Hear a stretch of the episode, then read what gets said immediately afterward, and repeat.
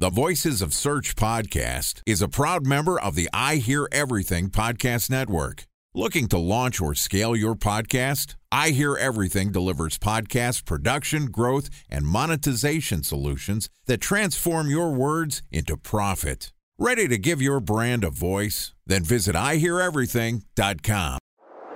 Bridge Toll, California customer service number. Highway miles to the gallon, Ford Focus. Thailand cave rescue operation. What is Schema F? Best wine bars in San Carlos, California. Best Western hotels. How old is Ronaldo? What happened with Big Brother? What's a good engagement? How long before a wedding should I send out How many save games the are in the dates? first series? Use of IMAP NBA to check playoffs? email on other email clients. Identify fonts from Where to find We were four best- years Bryant. Habit burgers.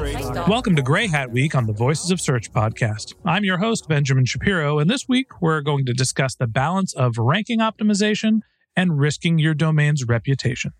Joining us for Gray Hat SEO Week is Joe Sinkwitz, who is the principal at Digital Heretix, which is a brand reputation management agency. Joe is also the co owner of the Advanced Search Summit and a co founder and CEO of IntelliFluence, which is a SaaS tool that helps brands discover the right influencers for their products, pitch them, and get honest reviews. He's had a wide variety of experiences related to SEO, content optimization, and helping brands get out of trouble. And today, Joe and I are going to talk about gray hat strategies for keyword stuffing and content hacks. And this podcast is also sponsored by Ahrefs. What if I told you that you could monitor your website's SEO health, backlinks, and organic rankings at no costs? Sounds too good to be true? Well, it's not, because my friends at Ahrefs just launched Ahrefs Webmaster Tools. Ahrefs' new Webmaster Tools product quickly helps you improve your site's visibility by pointing solutions to over 100 technical issues that might be holding your search performance down. Plus, AWT monitors for backlinks so you'll know the most linked to pages and how those links are affecting your rankings. And AWT shares what keywords your website ranks for and compares how you stack up against competitors for key metrics like search volume, keyword difficulty, and traffic value. Look, monitoring your website used to require multiple expensive tools. And now, thanks to Ahrefs, that's not the case anymore because AWT will help you monitor your SEO health, backlinks, and keywords for free. And no, it's not one of those 14 day free trial offers. It's a powerful site audit tool that will keep working for you for free. So check out Ahrefs Webmaster Tools at ahrefs.com slash AWT. That's A-H-R-E-F-S dot com slash A-W-T. Okay, on with the show. Here's my conversation with Joe Sinkwitz, principal at Digital Heretix.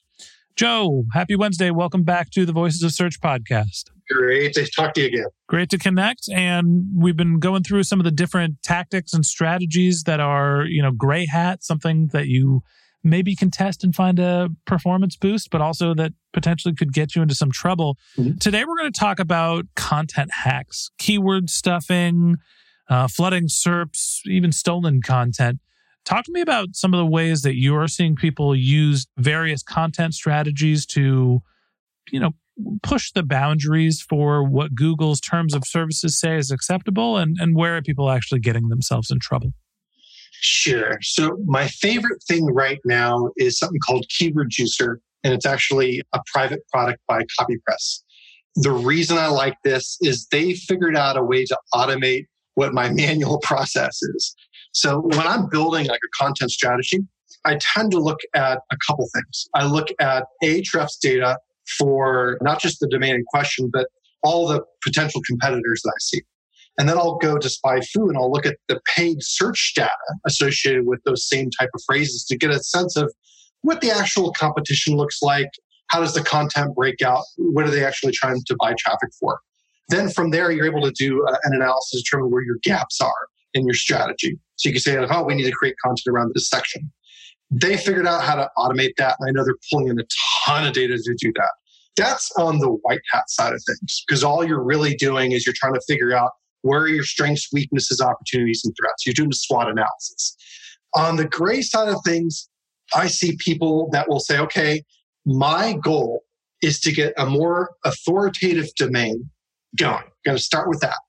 Doesn't matter what the industry is. Then I'm going to find people that are ranking significantly worse than I am but they're posting content. I'm just going to take that content, push it through a spinner, and have it go live on my site. Because I have a more authoritative domain, chances are it's going to be associated with me before it's associated with them.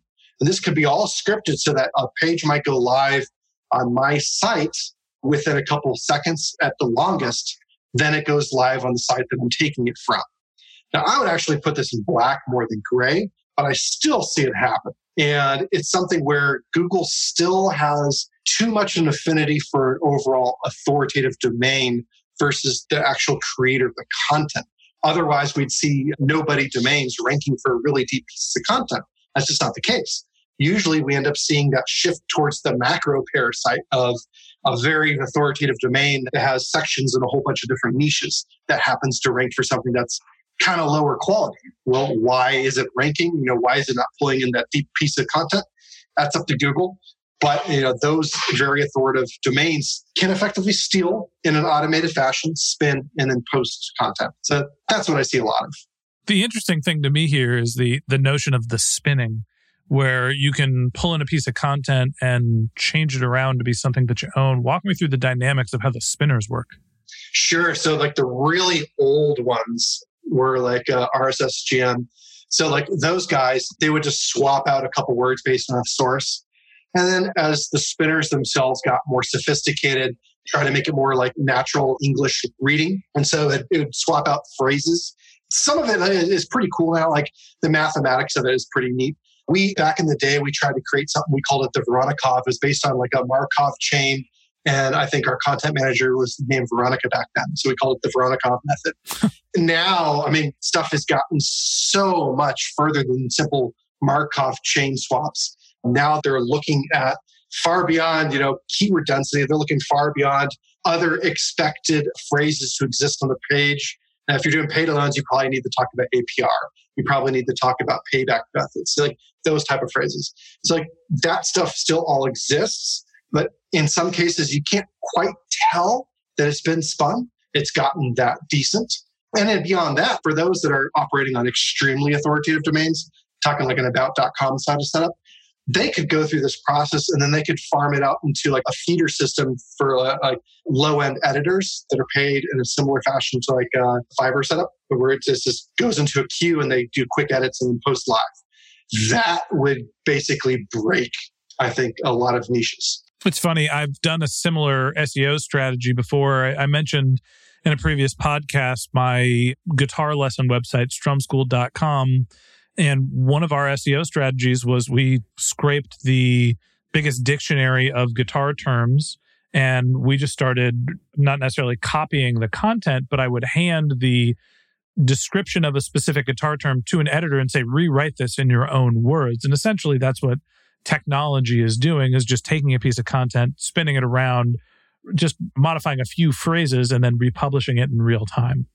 The biggest place to see this happening a lot is monitor any news queries. So look for breaking news, and you'll see in some cases where the news that ranks is kind of thin looking. It doesn't have a ton of detail, but it ranks. And then you start looking at, you know, where they actually linking to if, if they cite sources. And it'll often be the big, deep piece of content that they took it from. Interesting. Okay. So, you know, the first thing that we're talking about here with keyword stuffing is you're just honestly stealing content and you know, making it look like it is not duplicate content. Talk to me about some of the, you mentioned before that there are keyword strategies where some brands are just going into too much depth and that's getting them into trouble, creating content that is superficial. Walk me through some of the strategies in terms of creating your keyword targets and, and what is too much and what is Google starting to penalize? Sure, that's a good question. I'd say that they go in too much breadth more than depth. Right. So what happens here is if you look at early Panda, one of the ways that we started fixing Panda was to look at every piece of content and we'd ask ourselves, does this page answer a question that's answered elsewhere on the domain? It starts very simply like that. If so, then we need to ask ourselves which one's the better answer. If we can't make that distinction, then we need to combine the pieces of content and set up a redirector or canonical. If this page is not that great, and the other page is better, we need to say, okay, we're going to either redirect it if it makes sense to do so, or we're going to 410 it. We're going to basically remove it from search. It really comes down to that level of simplicity. When sites went too crazy, we were creating the most ridiculous content. Uh, how to go skiing on a payday loan, how to take your best vacation on a payday loan, like just really ridiculous stuff that no one ever really cared about. But for that period of time leading up to Panda, you could get away with it. So you could have a, a, domain that has a ridiculous amount of authority and it's spreading that authority to 50,000 different pages, all that are all unique technically, but they happen to be about a specific phrase, a long tail phrase. That's how people got in trouble. And they kept driving this strategy. And I still see it too much where some brands are blogging for the sake of blogging and they're just putting out a lot of content that doesn't actually have any use like current day Panda, if you're putting out stuff where a user is not going to go to it and they're bouncing out quickly, the user signals start to look pretty bad, where the content is not useful in not answering a specific query, chances are you're going to start uh, coming up to that line and potentially crossing that line. So the fix of that is be judicious about the type of content you're putting out. If you're a news site, then yeah, you can get away with having a bunch of stuff going out because in news sites, they tend to cannibalize and kill off all the bad stuff. There's certain practice to that. A lot of brands that get in trouble, they don't recognize the benefit of culling pages. They just keep spitting them out there. Time for a one minute break to hear from our sponsor, Previsible. So you're looking for SEO help, and you got a couple of options. You could start replying to spam from agencies that claim they can get you to rank number one on Google you can pay an hourly rate for a consultant who will inevitably nickel and dime you with hourly charges. Or you can work with a cookie cutter agency to quickly launch a strategy less project with low success rate. None of those sound very good, now do they? Well, that's where Previsible's integrated consulting model comes in. Previsible draws from a collective 40 years of SEO and digital marketing experience to unlock your organic growth opportunities. They build custom solutions that combine strategy, technical expertise, content, and reporting to effectively operationalize SEO for your business. Previsible's four stage approach ensures that your SEO programs thrive by starting off with a strategy first approach. Then they support you in your efforts to create quality content, help you identify technical issues, and most importantly, they'll work with your cross functional teams to integrate your SEO strategies to make sure that your SEO budget actually drives results, not just your agency's bottom line. So join brands like Yelp, eBay, Canva, Atlassian, Square, all who rely on the SEO consultants at Previsible. For more information, go to previsible.io that's previsible, P R E V I S I B L E dot I O. There's another topic related to keyword stuffing, which is how much you're actually feeding into Google's index. Where are you seeing people try to not just produce the content, but essentially flood the index with pages, even if it is genuinely unique content, you know, your search results pages or other pages that are not necessarily meant to be crawled. Uh, you know, how do you figure out not only what to create but then what to share with Google? Sure, and this this gets into the realm of uh, ORM for me. Sorry, the realm of the realm of what? Uh, reputation management. Okay. Because what happens is if you have a negative article that exists on a domain, and you could take a deep look at this site, you're looking at the robots robots.txt and you say, huh, this is interesting. It looks like it is blocking this particular subdirectory from Google, but it will still deliver a 200 response if I create a random query in here. Then what you could do is you could start injecting pages that don't even exist into Google by linking to all this stuff. Well, there's reasons why you might do that in order to temporarily get Google to either flip which page that they're going to show for a specific query or you might get it to basically not trust the pages that are in there. If it's a weak enough domain, you might be trying to trigger an adult filter. There's reasons behind it. But a lot of finding those weaknesses can come from just looking at uh, whether or not a site is correctly canonically pages. Are they opening themselves up to duplicate content by slapping in a query string and putting in who knows what? Are they having problems with that directory structure I mentioned in robots.txt? Do they have problems just a really weird CMS setup where you're just able to just garble stuff in. It really depends. I've yet to see a really clean CMS that protects everything out of the box. Doesn't matter what plugin you use, there's going to be a problem somewhere because it's all trade offs in terms of how they got live. let me make sure I understand. You're you're talking about when somebody submits a page that potentially opens them up to risk, right? If you have a negative page, then that can be highlighted, which essentially then can get flagged by Google. That's really competitive SEO more than anything else. Yeah, it, it, it happens quite a bit. So if you think about any news publication, if you think about any like gossip rag, if you start looking at their traffic stats, you start looking at their link stats, you'll see where people are trying to take out specific pages or trying to take out specific category pages where they're just trying to harm the domain. Now, Google does take measures and they try to ignore certain tactics, but over time, like the overall algorithm's so so much more complex than any of us fully appreciate. Whenever something's added, something's kind of either taken out or it's demoted in terms of relevance. When that occurs, it opens up these little holes. Like if they go crazy about we need to really highlight, you know, more content from weak domains, Joe's right. Well, then like, that opens up a new attack strategy in terms of how you might go about flooding the net with junk P, uh, uh, Web 2.0 uh, pages. What I say today may not even be valid until next week because something might have changed where there might be a better way to inject content. Like open comments, you know, never have open comments. Like that's probably the worst thing you do on a blog. But like so many people still have it open and so many people still have a ton of content that's jammed in there. And if it's like an old CMS, you could do uh, like frame breaking essentially to create stub pages that exist due to having injected a comment on something the web, unfortunately, is a mess when it comes to that stuff. It's really interesting to me that not only do you need to evaluate your keyword and your content strategy from a perspective of how it ranks, but also what it exposes you in terms of risk for other people being able to take your content and manipulate your brand. What are some of the ways that you evaluate your content strategy to not only understand how it's helping you benefit and helping you achieve your goals, but also how it's opening you up to risk? That's a that's a nuanced question there. I mean, I'd still approach the content strategy the same way because every time I'm creating a content strategy, there's a corresponding promotional strategy associated with it. And the reason that that promotional strategy exists is twofold. So one, yes, we want to be able to rank and then, you know, in the world that we live in, it takes the content plus the links in order to rank. The other thing that getting those links helps to do is to help you set apart slightly from someone that's creating that similar content but doesn't have the links associated with it. So, one of the risk mitigating factors is creating a strong domain. Another mitigating factor is to continually have strong usage data associated with your site.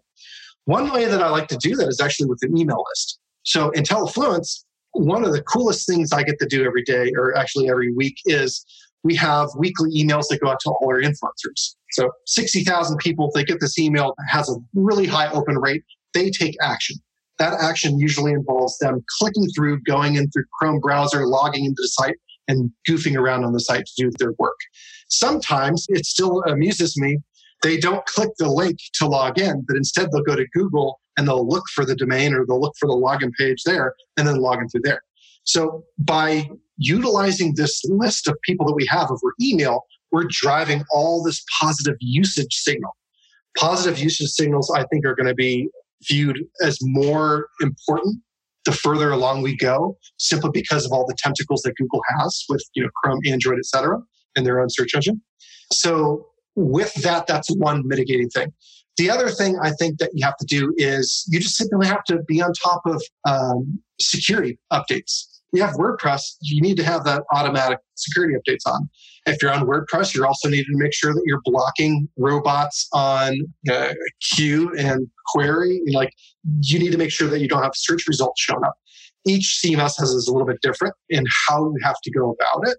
It becomes like a laundry list of I just need to do these basic things to cross off to make sure I don't get you know slapped pretty hard by a competitor it's kind of sad. It's a lot like walking down the street in New York City with a purse. You're not just going to like dangle it on your elbow. You're going to strap it across your body and see those old ladies like that. No one's taking that purse because you're basically telling the world, like, I'm not a target. That's what you're trying to do with your site within Google if you know you're in a competitive industry. You're just taking one vector away at a time for you to be attacked. Nothing is ever attack proof. You just want to make it more difficult, more expensive for them to take you out. Any last thoughts on some of the ways that keyword strategies and content hacks are changing and what's gray hat today that might be black hat tomorrow? I think it's still going to be in the realm of how much content is being produced and for which queries. I think we're still not at that proper line in terms of having only one page to answer one question. It's still way too easy to get carried away talking about phrases that really don't sound like they're very similar, but they're answering the same core root question. That's going to trip more filters in the future just because uh, we're all producing a ton of content and we're not slowing down, it seems like. We just keep producing more and more. So until they pull it back, it'll it'll happen if anything, that might make the SEO's job and life a little easier, knowing that you don't have to produce the same content 57 times with 57 different keywords. I don't know why I said 57, first number that came into my mind. But, you know, if you can answer a question once and you can do it well, hopefully Google will prioritize that and that'll allow us to refocus on producing the right content as opposed to the right volume of content. Right. And if they start focusing more on those user signals, I think you'll see that happen because then they could just prioritize that single piece of content based on, hey, people found this useful. Okay. I think that's a great place for us to land the plane today. And that wraps up this episode of the Voices of Search podcast. Thanks for listening to my conversation with Joe Sinkwitz, the founder of Digital Heretix. We'd love to continue this conversation with you. So if you're interested in contacting Joe, you can find a link to his LinkedIn profile in our show notes.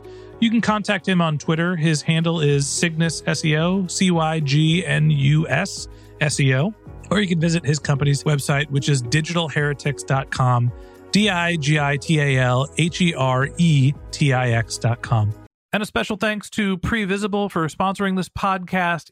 If you're looking for support with all of your SEO needs, Previsible's integrated consulting model is there for you. They draw on a collective 40 years of SEO and digital marketing experience to help you unlock your organic search and growth opportunities. So join brands like Yelp, eBay, Canva, Atlassian, and Square, all who rely on SEO consultants at Previsible. For more information, go to previsible.io. That's P R E V I S I B L E.io. And a special thanks to Ahrefs for sponsoring this podcast.